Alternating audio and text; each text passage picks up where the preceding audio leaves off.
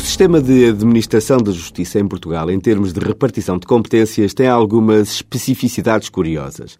De um lado, os tribunais independentes que decidem em função das leis e da Constituição.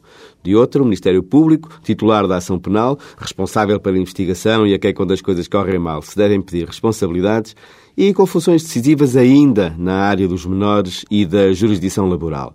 Por outro ainda, a Assembleia da República, como cume do Poder Legislativo, que elabora e aprova as leis que nos regem e os tribunais aplicam.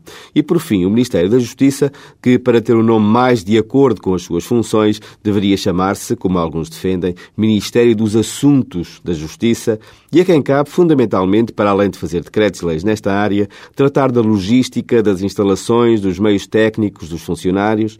O orçamento da Justiça é, na prática, gerido por este Ministério. Ora, isto cria um sistema propício a que ninguém possa ser responsabilizado por nada. Os tribunais, porque não fazem as leis, nem têm influência na determinação dos seus meios humanos, das suas condições de trabalho ou das suas instalações. O Ministério Público, pelas mesmas razões, e porque não tem os meios que pretende para investigar. A Assembleia da República, porque pode sempre dizer que as suas leis são mal interpretadas. O Ministério da Justiça, porque, apesar de aparecer na linha da frente, se pode sempre desculpar com a falta de meios financeiros do Estado, com a independência dos tribunais e com a autonomia do Ministério Público. Ou seja, para todos, a culpa é sempre dos outros.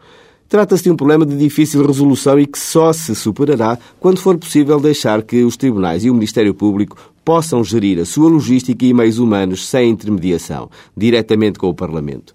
Até lá, teremos de contar com o bom senso de todos, o que nem sempre é possível. Mas no momento em que se começa a preparar o orçamento do ano que vem, fica aqui o apelo ao Ministério das Finanças, para que finalmente compreenda que o investimento na área da justiça, nomeadamente no que mais falta faz, funcionários judiciais, instalações e informática, compensa largamente, nomeadamente em termos internacionais, na imagem do Estado português. E isso é determinante para o investimento estrangeiro e para todos nós.